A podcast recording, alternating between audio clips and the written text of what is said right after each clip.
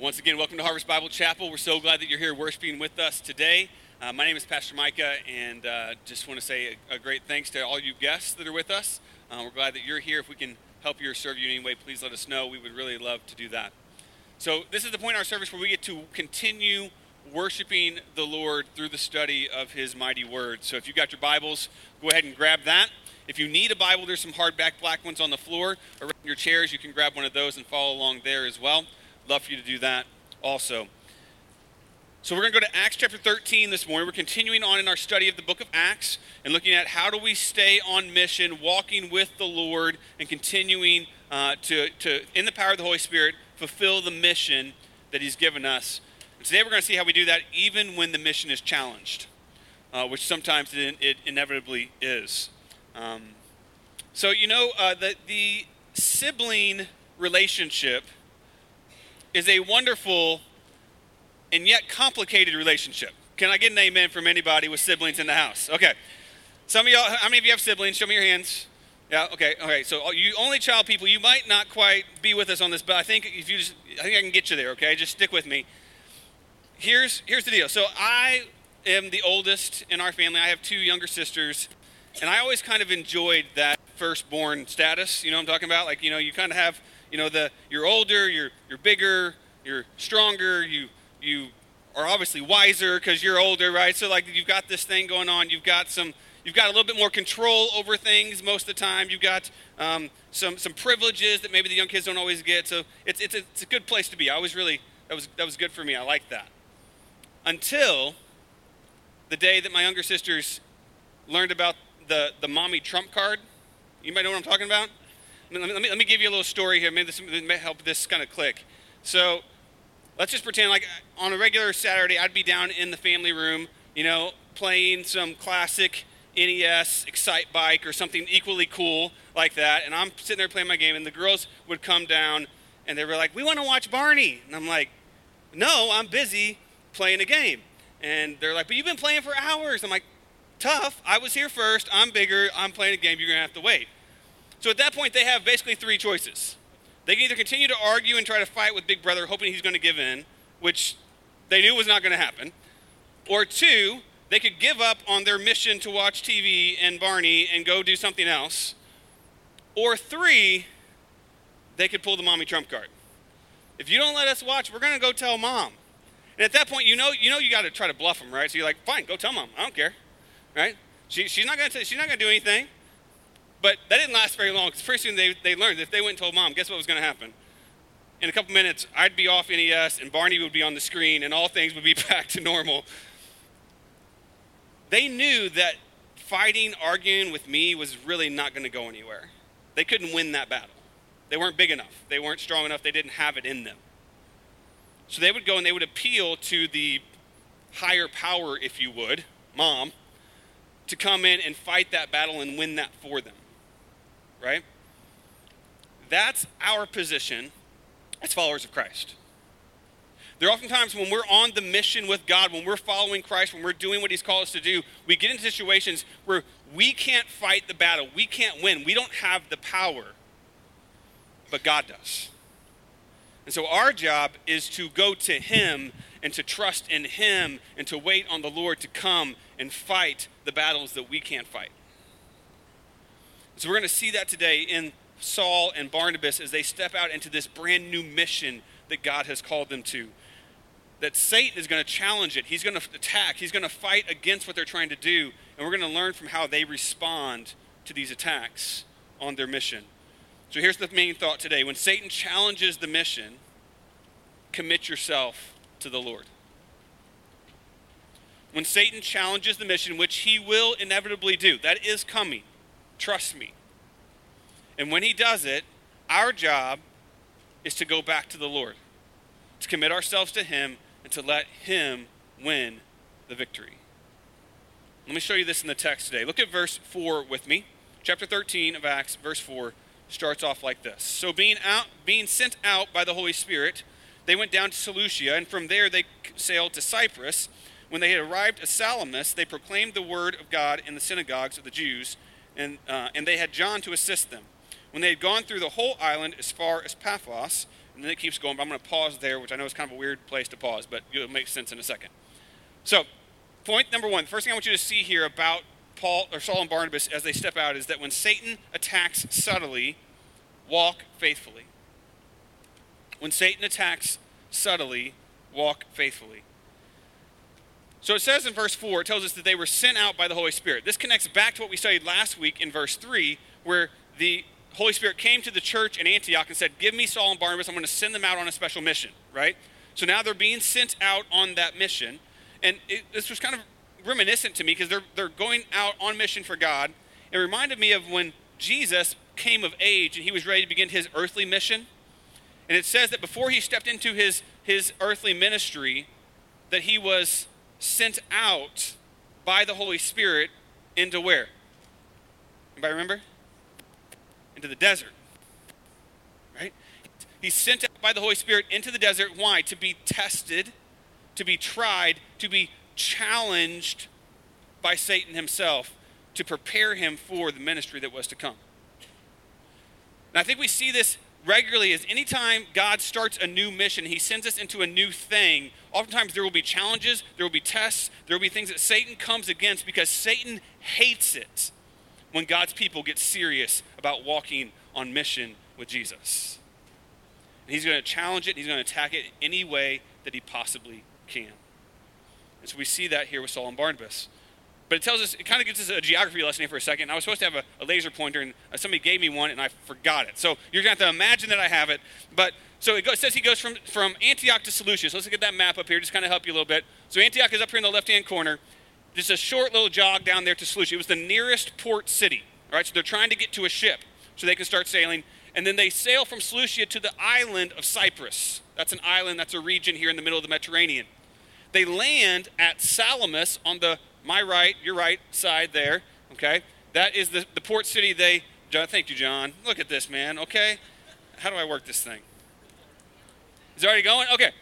Oh, yeah, there we go, there we go. All right, so, so they, they, they sail from Seleucia to Cyprus, landing here at Salamis, that port city, and they start preaching the gospel at Salamis.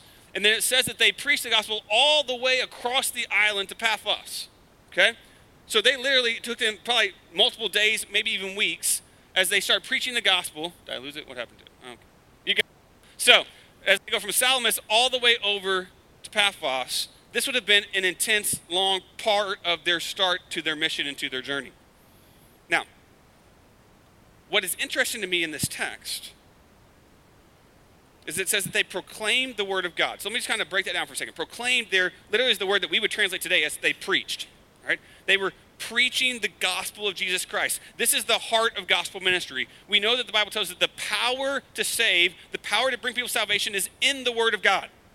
Right? That it's in the gospel. It's in the story and the person of who Jesus Christ is. It's not in the messenger. It's not in the person. It wasn't Saul and Barnabas who had some special power to save people. They were proclaiming the word of God, and that changes hearts and it changes lives. And as they did this, it says they started in the synagogues. So they started with the Jewish people. Synagogues were where the Jewish people worshipped. And they started with the Jews because the idea is that they're, they're most primed for the gospel. Right? They already believe the Old Testament. They already believe in God. They already believe that a Messiah is coming. They believe in the authority of Scripture. And so, therefore, obviously, they're ready. So they start preaching to the Jews in the synagogues that Jesus Christ has come, that the Messiah has come, and that they can be saved. And it says, by the way, they had John to assist them. That's John Mark that we heard about in the last part, right? That he's like the pastoral intern for this trip, right? Like he's kind of hanging around and learning ministry with them. So it says they've gone through the whole island, preaching and proclaiming the word of God that has the power of God to save. But interestingly enough, in the text, it doesn't tell us of one single convert. Everywhere else in the book of Acts, when Paul goes to a new city, to a new region, to a new place, and starts preaching the gospel, there's always a record of so and so got saved, and so and so got saved in this group, in this city, in this family. And, and right here, it doesn't say that anybody got saved. Now, do we know for sure that nobody got saved? No. But if we look at the pattern of the way Luke writes, that's a pretty good inference. So, the very first leg of Saul and Barnabas' missionary journey through the entire island of Cyprus, which is, by the way, Barnabas's like hometown, right? Like he grew up on Cyprus. Like he, these are his peeps, all right? So he he should have some connects. He should be able to do this. Like this should go well. They get there, and nobody's coming to Jesus. That would have been extremely frustrating, right? Can you imagine? Put yourself in, in Saul and Barnabas. Like, God, you called us here. You told us to do this, and now we're here and we're preaching, and nothing's happening. It would have been frustrating. Maybe they started to, to doubt. That, did we hear God wrong? Did we, did we mess something up? Maybe, maybe they're fearful that they, they're in the, that they they did it wrong somehow or that's the wrong place. Or maybe there's some anger or some anxiety over like, well, it must be your fault, Barnabas. What did you do this week? Why aren't you, like, you need to get right with Jesus so that we can get some, some stuff going here. Maybe they even thought about quitting at times.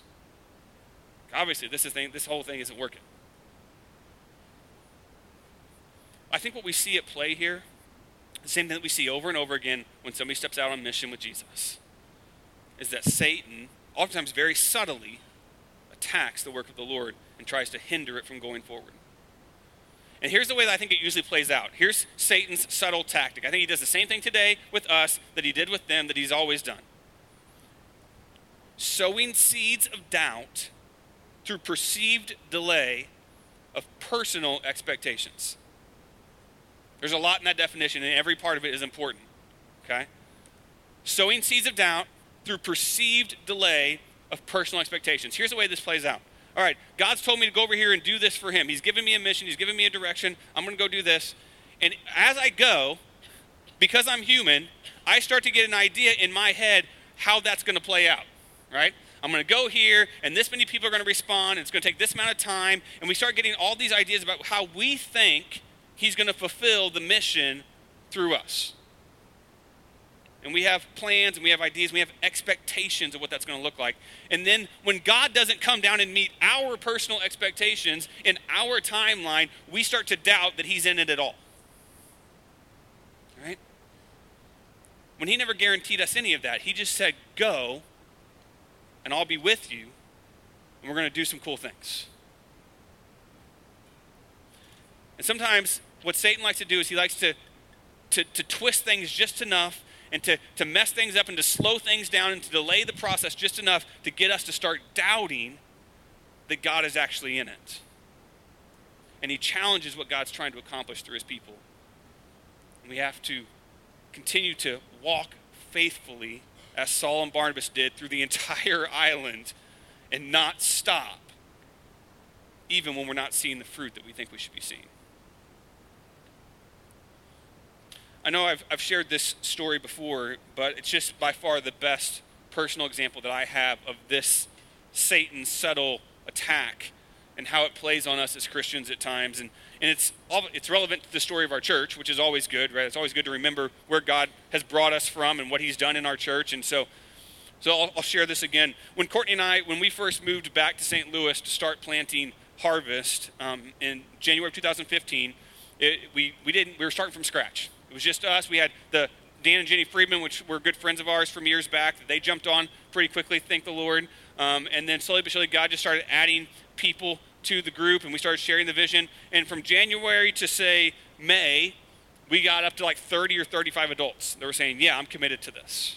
We're like, "Oh God, you're going to do this, right?" Like we're trying to get 50 by July. We'll have 50 in July. We'll set a launch date for September. This is going to be awesome. Like offer to the like this was it. And we got to 30 or 35, and then everything just stalled out. Some people left for various reasons. Some more people came, and then some people left, and some people came, and just kind of kept teeter tottering back and forth. And we just got stuck at 30. And after about six or nine months of being just stuck at 30 people meeting in my basement or eventually in another church's basement, like I was I was starting to doubt. Like, Lord, are you really in this? Did I did I hear you wrong? Like this doesn't seem like it's working. I'm not we're not seeing the fruit that we need to see to, to keep going here. And, and I had, you know, several people um, that were around me that were asking the same questions. Like, maybe we made a mistake. Is God, is God really in this? Maybe it's time to, maybe it's time to quit and move on to something else. I had coaches and leadership in our in our network of churches saying, I, I don't know if this is it. Maybe we need to, to shut this down and go do something else instead. And I remember personally for me, those just being some of the darkest days that I have ever experienced in ministry. I mean, just day after day, just crying out to the Lord, like, God, where are you? I was overwhelmed with frustration and doubt and fear. And I'll just be honest with you guys. I really, really, really wanted to quit. Like, God, anything would be easier than this. Like, you just tell me where to go. I'll, I'll do anything if I could stop doing this right now. And the Holy Spirit just said, No. Keep going. Don't stop. Don't quit. Just keep walking faithfully with me. And I'll take care of it. As much as I wanted to go do something else, he would not release our hearts, Courtney and I both, he would not release us from this is where I called you, this is what you're meant to do. And I'll tell you what, it wasn't just us, man. We had those, the 30 people we did have were the most faithful people I have ever done ministry with. They, they just kept showing up week after week, working and serving and giving and I don't know why they kept coming. Like if I was them, I'd have been peace out if I was them. But like they just like God had knit their hearts to this and they just kept walking faithfully even when the fruit wasn't there. And then eventually obviously God came and he did what he said he was going to do. And the only reason that harvest exists today is because those 30 people kept walking faithfully even when it didn't look like God was in this. Even when Satan was trying to challenge it on every level. They just kept walking faithfully. That's what God calls us to do. That's what Saul and Barnabas did here. They didn't go to one or two cities and not see anybody get saved. All right, forget it, pack it up, we're going back to Antioch. They just kept walking faithfully all the way across Cyprus, preaching the gospel of Jesus Christ.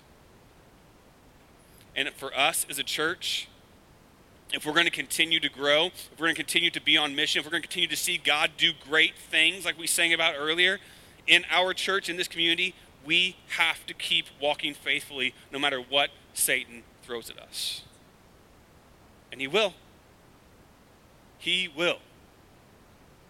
And we have to keep walking faithfully.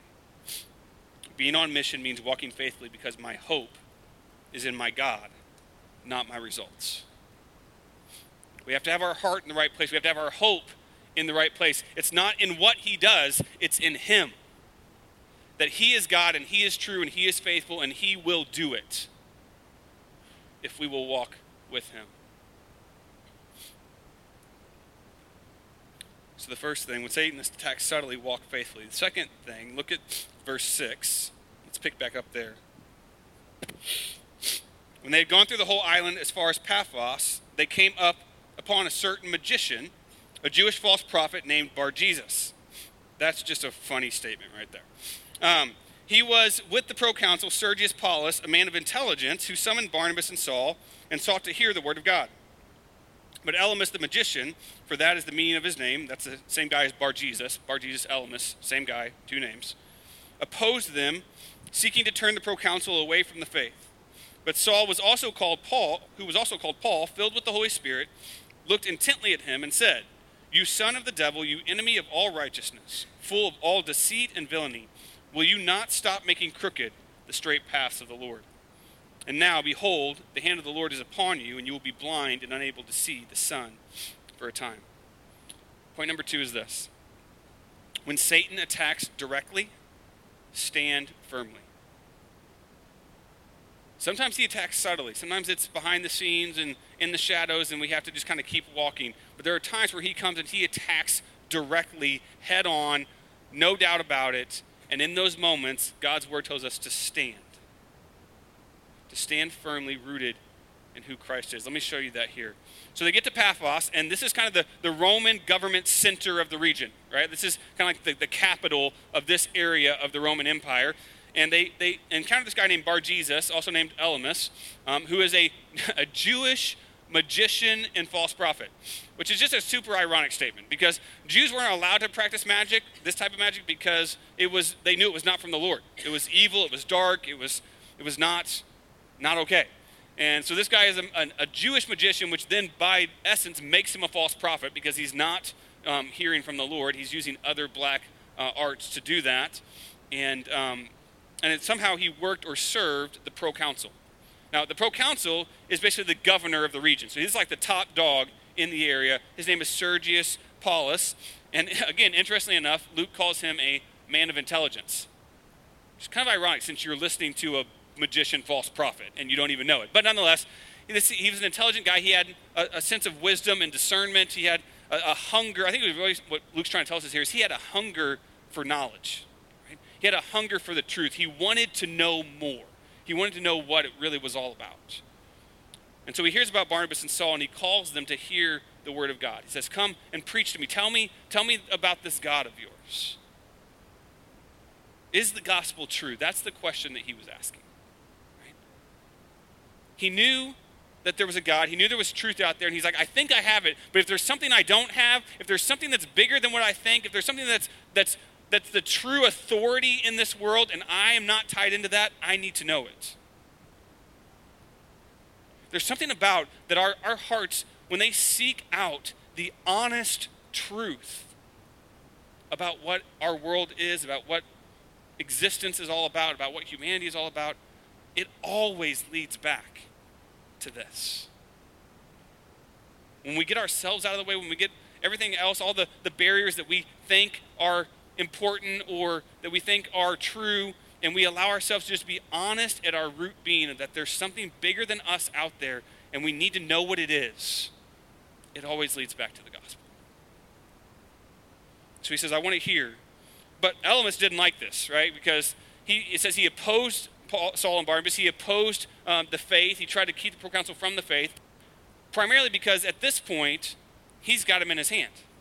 Right? Has got the proconsul eating out of his hand. He's got the power. He's got the position. He, does, he doesn't want to lose his meal ticket, right, with the proconsul. And he doesn't want to lose the authority that he has in this relationship.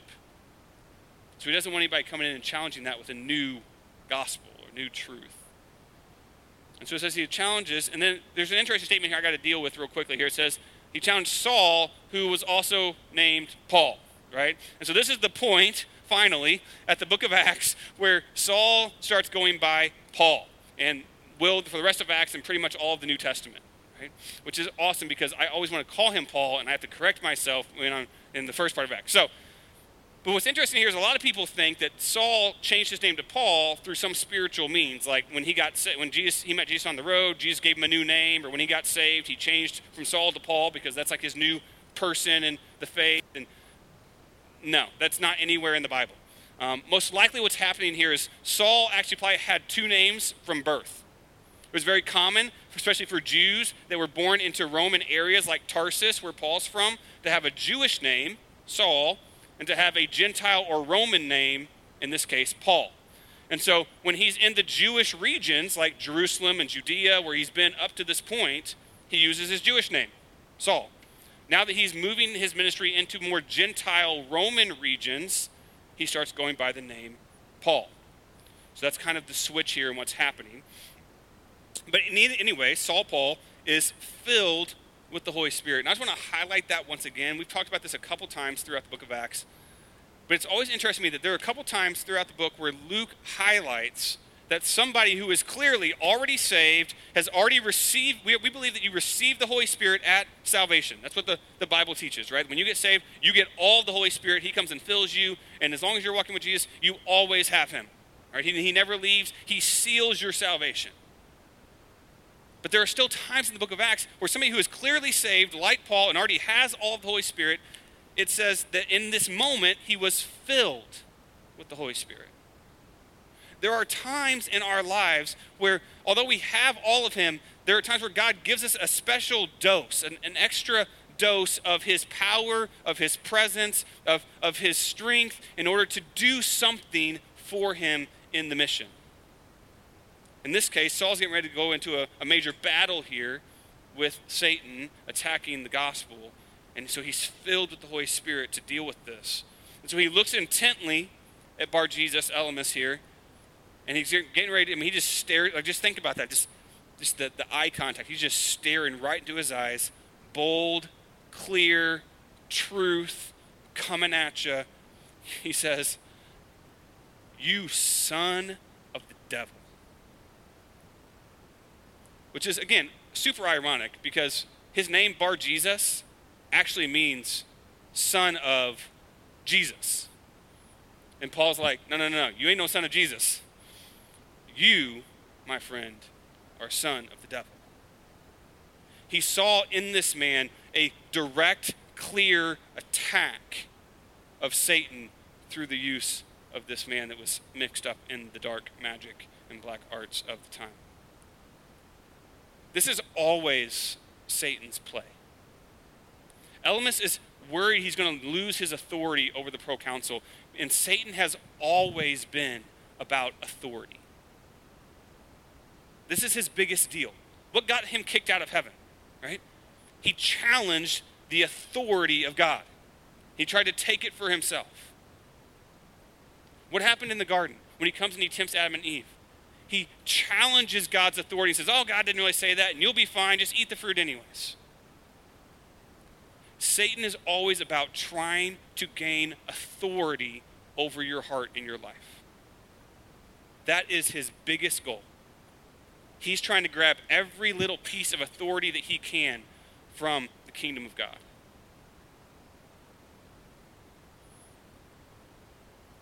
And so when his authority is challenged, guess what he does? He lashes out.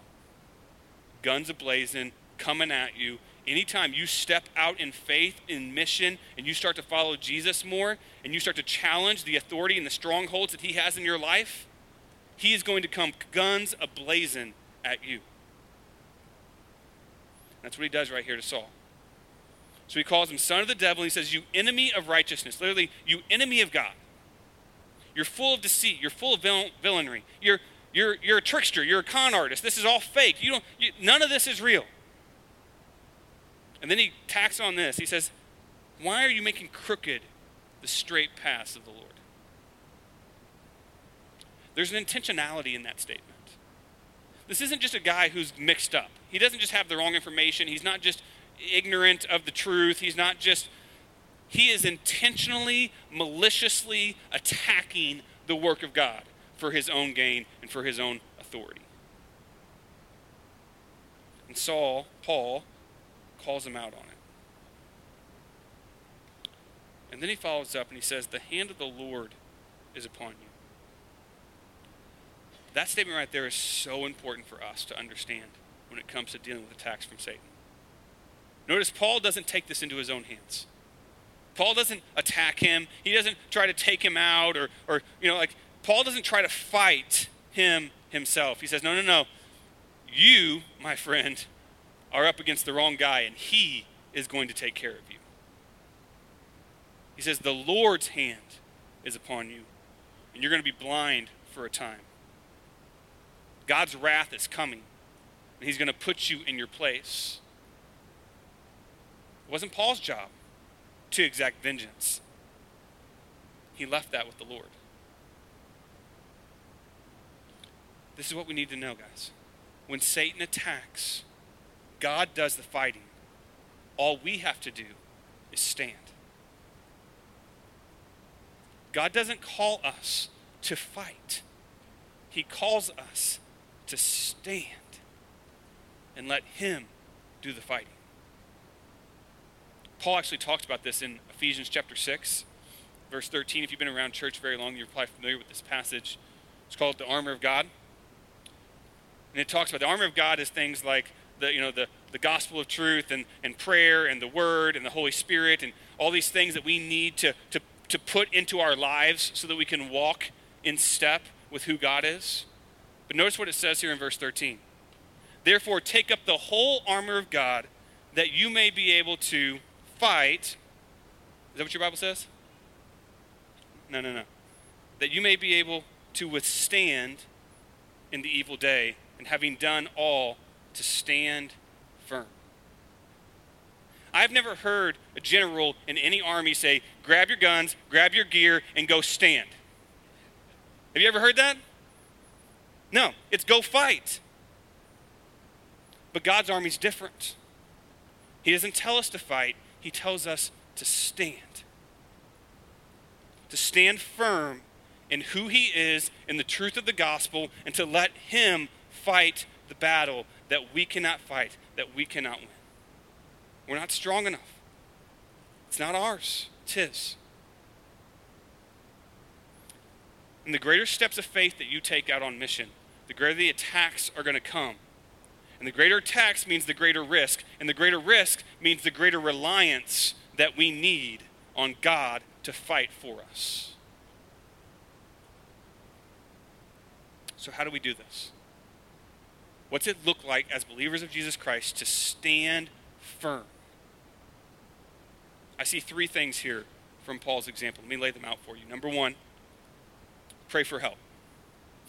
The very first thing that Paul needed was to be filled with the Spirit. I don't know if he prayed for it, if God just gave it to him, but you and I, we need to pray for it. So when you see an attack of Satan coming at you, the first thing you need to do is pray for help. Spirit, fill me. Give me your power, give me your presence, give me what I need to get through this attack. Be filled with the Spirit through prayer. Number two, stand for truth. Whatever the situation, you don't have to fight, but you do have to stand. Pray, Spirit, speak through me. Give me the words, give me the thoughts, give me the ability to stand here in this onslaught of attack and stay grounded in the truth. In Saul's case, or in Paul's case, this is somebody attacking them in words. Sometimes it's like that for us, but a lot of times it's other ways for us. It's that it's that sin that you can't stop and it keeps coming at you and you're trying to just stand there and you need the truth of God's word in your heart and in your mind to say no to that and yes to Jesus. But you have to be able to stand and speak the truth of God's word into your own heart and into your own life. Sometimes it's the direct attack or challenge of, of that, uh, that identity thing that you have that I need this sport, or I need this drug, or I need this much money, or I need this much business power, or I need whatever I need to make me feel like I'm somebody and that I'm good. And your identity is rooted in all these things of the world, and Satan is using that to challenge you and to attack you. And you have to have the truth of God's word to stand and say, No, that does not make me who I am. Jesus makes me who I am. This is what it looks like to stand and speak truth. And when nobody else is around it to speak it to you, you have to be well enough equipped to speak it to yourself. Pray for help, stand for truth, and then number three, wait for the Lord. This is that prayer of Spirit, fight for me. I'm, I'm going to stand here and I'm going to keep reciting that verse. I'm going to keep saying that prayer. I'm going to tell myself the truth about this person or this relationship or this situation. But I need you to show up and finish the job. I'm going to stand. I'm going to stay here. I'm not moving. But at the end of the day, you've got to come and fight for me. You've got to take this out. And then wait and trust that God will do what he said he's going to do.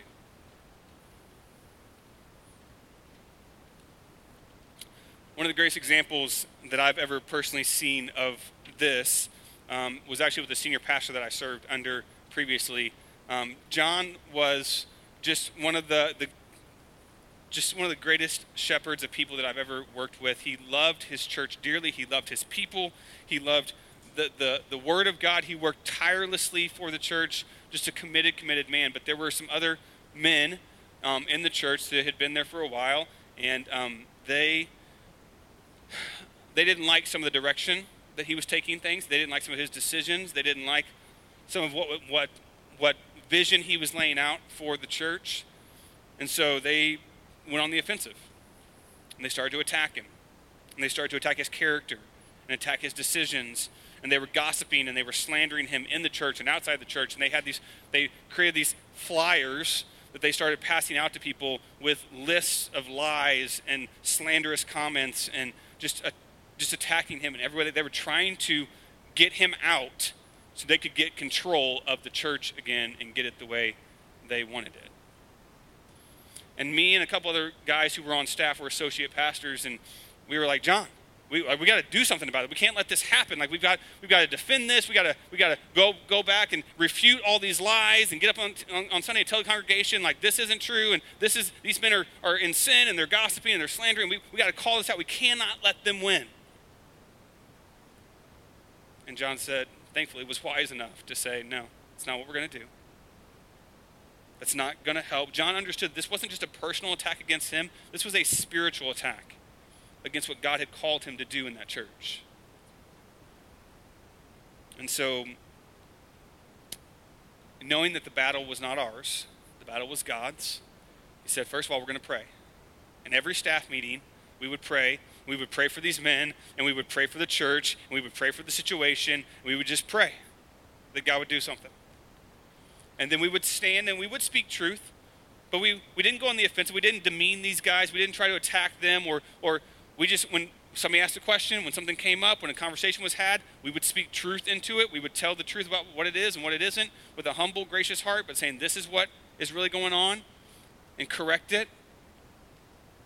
And then we just waited on the Lord to sort it all out. Waited on Him to come and sort this thing out for His good and for His glory and for the good of the church. And He did. Over time, their lies were exposed. Other members in the church started calling them out on the false accusations and all these things. And these divisive men left the church. And God continued to bless that church and use John and his ministry there to just continue to make disciples and do wonderful things in that community. John didn't back down from the mission that God had given him. He stood firm, but he also let the Lord fight the battle that only he could win. Saul and Barnabas here, they're doing the same thing.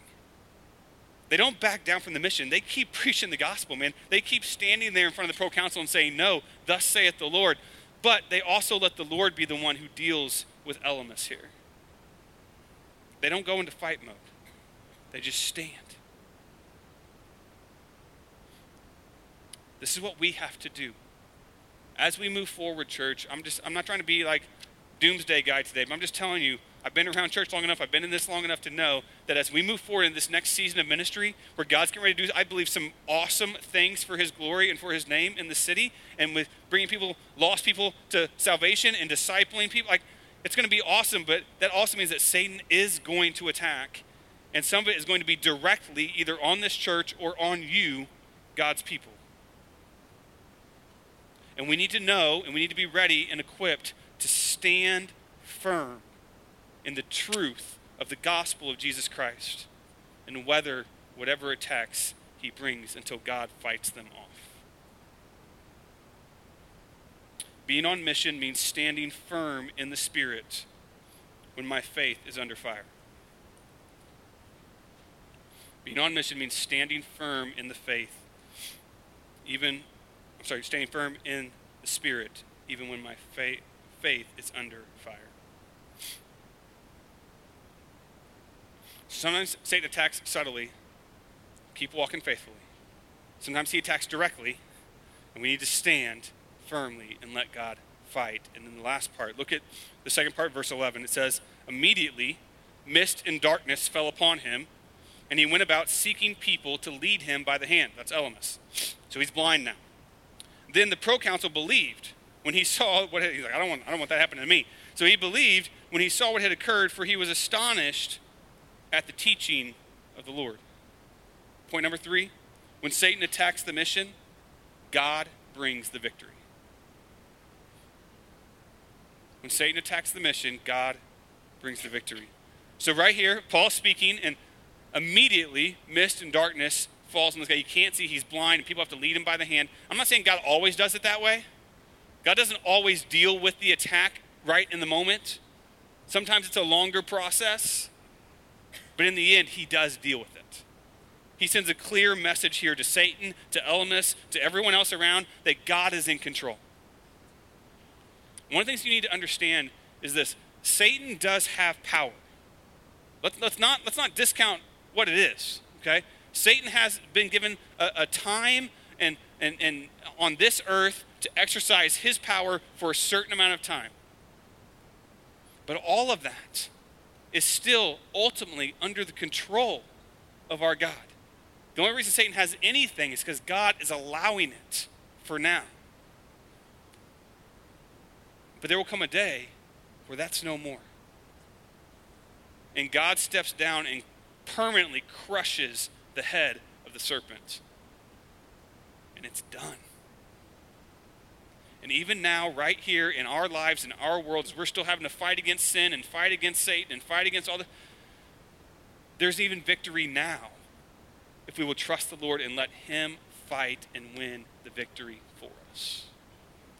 Just like He does here for Saul and Barnabas. When push comes to shove, God always wins. And so this happens, and then it says the proconsul believed. I think it's interesting. It says he believed because he was astonished at the teaching, which is kind of strange because it happens right after the whole like blind thing. But I think what we're seeing here is it's actually a both and.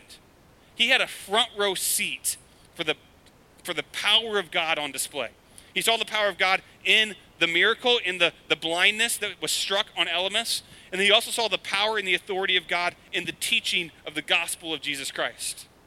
And the two of those things paired together, he was like, Yeah, I'm in. And Saul and Barnabas maybe have their first convert on the entire island. He just happens to be the governor of the whole place. That's pretty cool.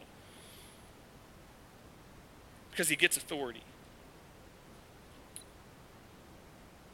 You see, the gospel is actually all about authority.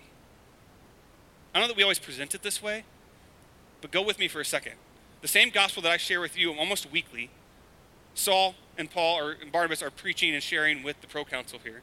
And it's simply this that all of us, humans, are sinners. That we are born with this need and this desire and this, this, this something inside our hearts that says, me, me, me. I don't care what God says. I don't care what He wants. I want to do what I want. Forget you, forget your authority, and I'm going to rebel against God and do my own thing. And that rebellion, that sin separates us from God. It puts a chasm between us because He is holy and we are not. And we have no ability in of ourselves to bridge that chasm, to get back to perfection, to get back to holiness, because we have this rebellious, sinful, I don't want you having any authority in my life thing in our hearts. And God knew that, and God loved us anyways. And so he sent his son, Jesus Christ, to come to be a human, God in the flesh, and to live a perfect, sinless life. No one else has ever done that. And then he took that perfect life and he laid it on the altar as a sacrifice he willingly went to the cross and died in our place as a substitute for our sins. He gave his perfect life to God for us and took all of our sins upon himself, and he died and suffered the wrath of God in our place. And he went into the, the tomb, and three days later, he rose back to life to show that he was God, to show that he had power over sin and death and life and all of it, and that he was the ultimate authority. That's why we worship him.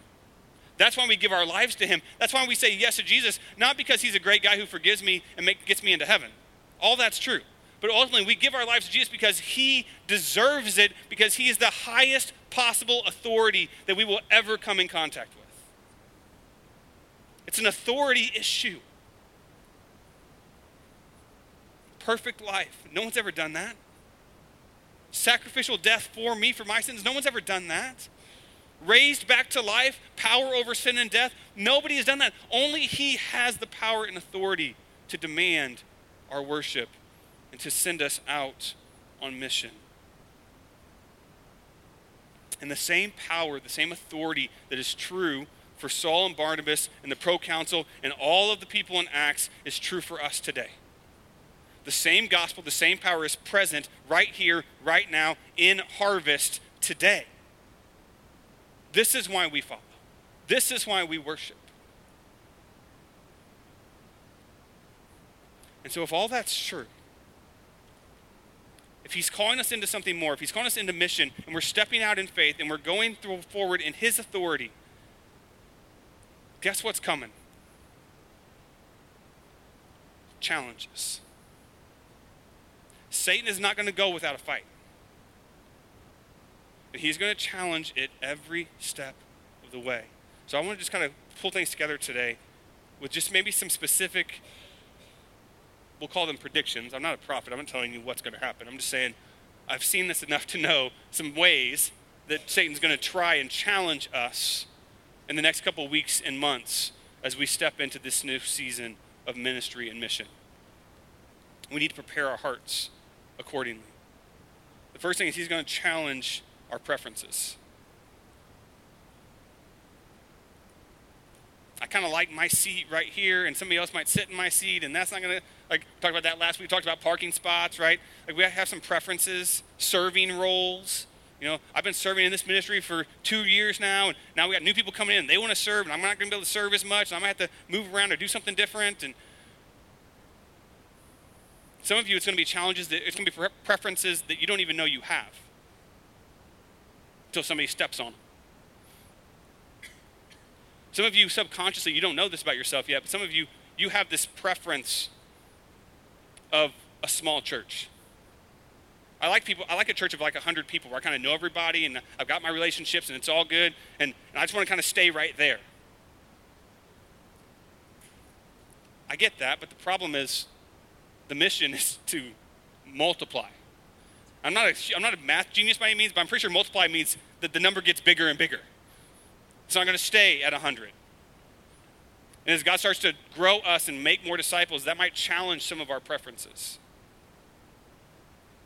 Maybe it's a preference for services. There might come a day where we're not all in one service together anymore. Maybe it's two services so we can fit everybody in. Well, I like one service. I like, I like us all being a family too. I do too. But if God wants to make more disciples, I'm not going to get in the way. And all these preferential things, Satan would love to take those and turn them against you and to get you to start getting angry or upset or dissatisfied and it's just easier to go somewhere else and I'm done with this and I'm you know and I'm out. And he would love to take those challenges and twist them and get you off mission with Jesus. So let's be aware of that. Let's be ready for that. Let's stand against that. Another area that I oftentimes, oftentimes see Satan challenge, he's going to challenge our resources. Talked about this a little bit last week, but I'm just going to touch it again. There's going to be a season coming up here where we're probably going to have to be being extremely sacrificial in our giving in order to make all this work. And as soon as God starts asking us to sacrifice more and give more, guess what Satan's going to do? He's going to turn up the desires more, the temptations. Well, yeah, you could give that to the church, but you know, you've really been wanting that new car. You've really been wanting to redo that bathroom in your house. Like, what if, you know, I think you need to figure this, this out. I think that's more important over here. And also, we're going to start being tempted by things that we could put our money and resources towards, even more so maybe than usual, because Satan's trying to challenge what God's calling us to do. It might be a challenge of resources in terms of not desires, but setbacks. What if you don't get that promotion you thought you were going to get? Or maybe you even lose your job.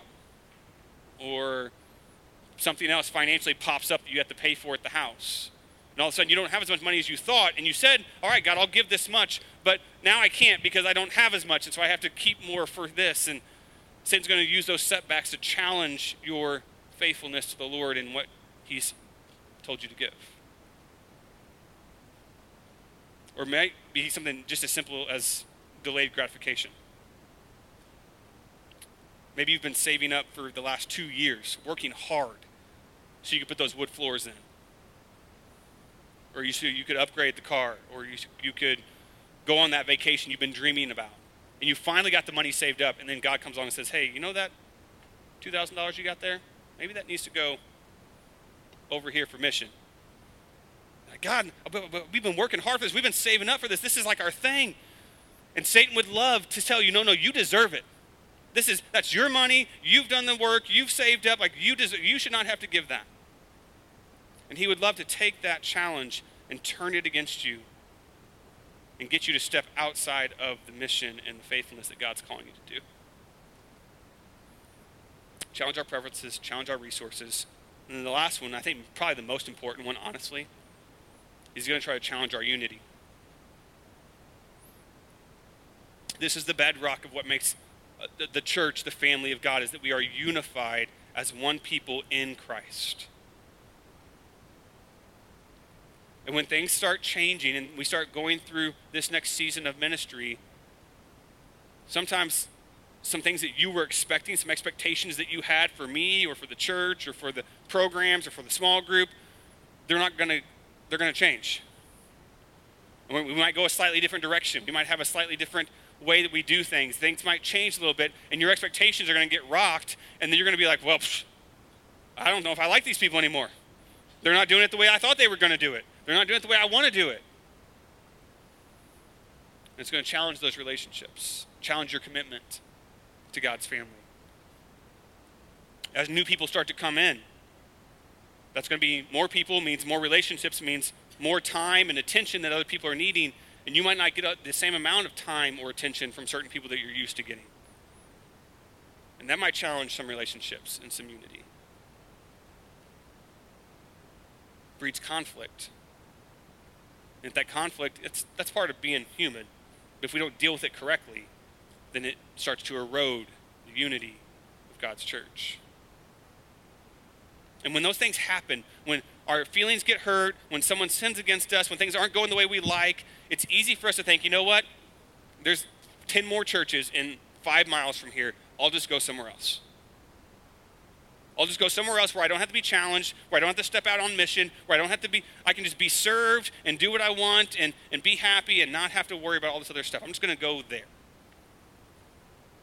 And Satan would love to see you do that.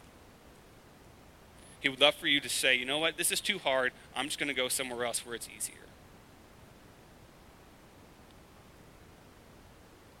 And God's saying, no, no, no. I'm using this not just for the church, not just for the mission, I'm using this for you. I'm going to use this to do a work in your heart, and I'm going to grow you, and I'm going to stretch you, and you're going to be more like Jesus on the other side of this hard thing that we're walking through. Because that's what God does if we walk faithfully and stand firmly and let God bring the victory to our lives and to our church.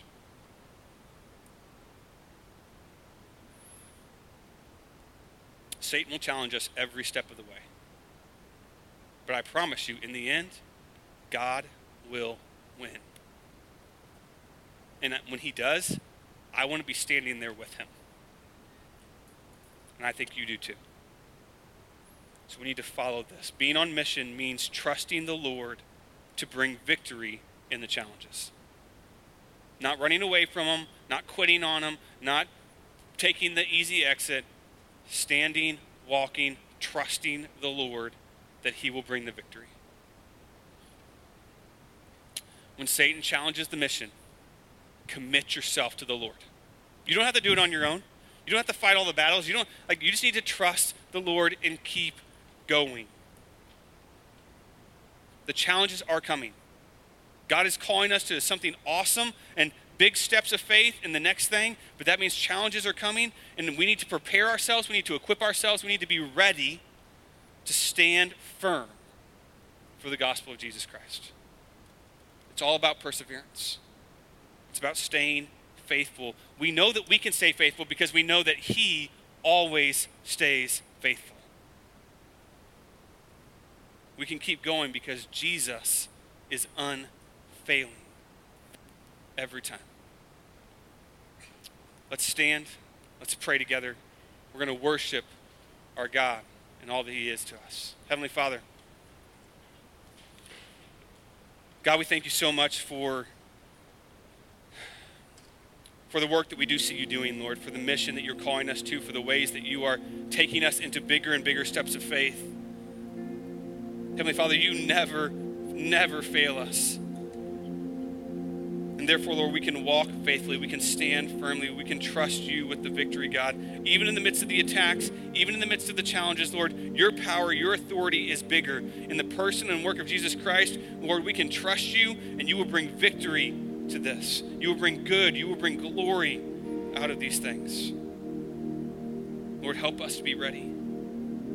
Prepare our hearts to stand against the attacks of the evil one. Lord, we pray right now for the power of the Holy Spirit to fill us as we walk with you. We know you're with we know that you are with us, Lord, and we trust you. Pray all this in Christ's name.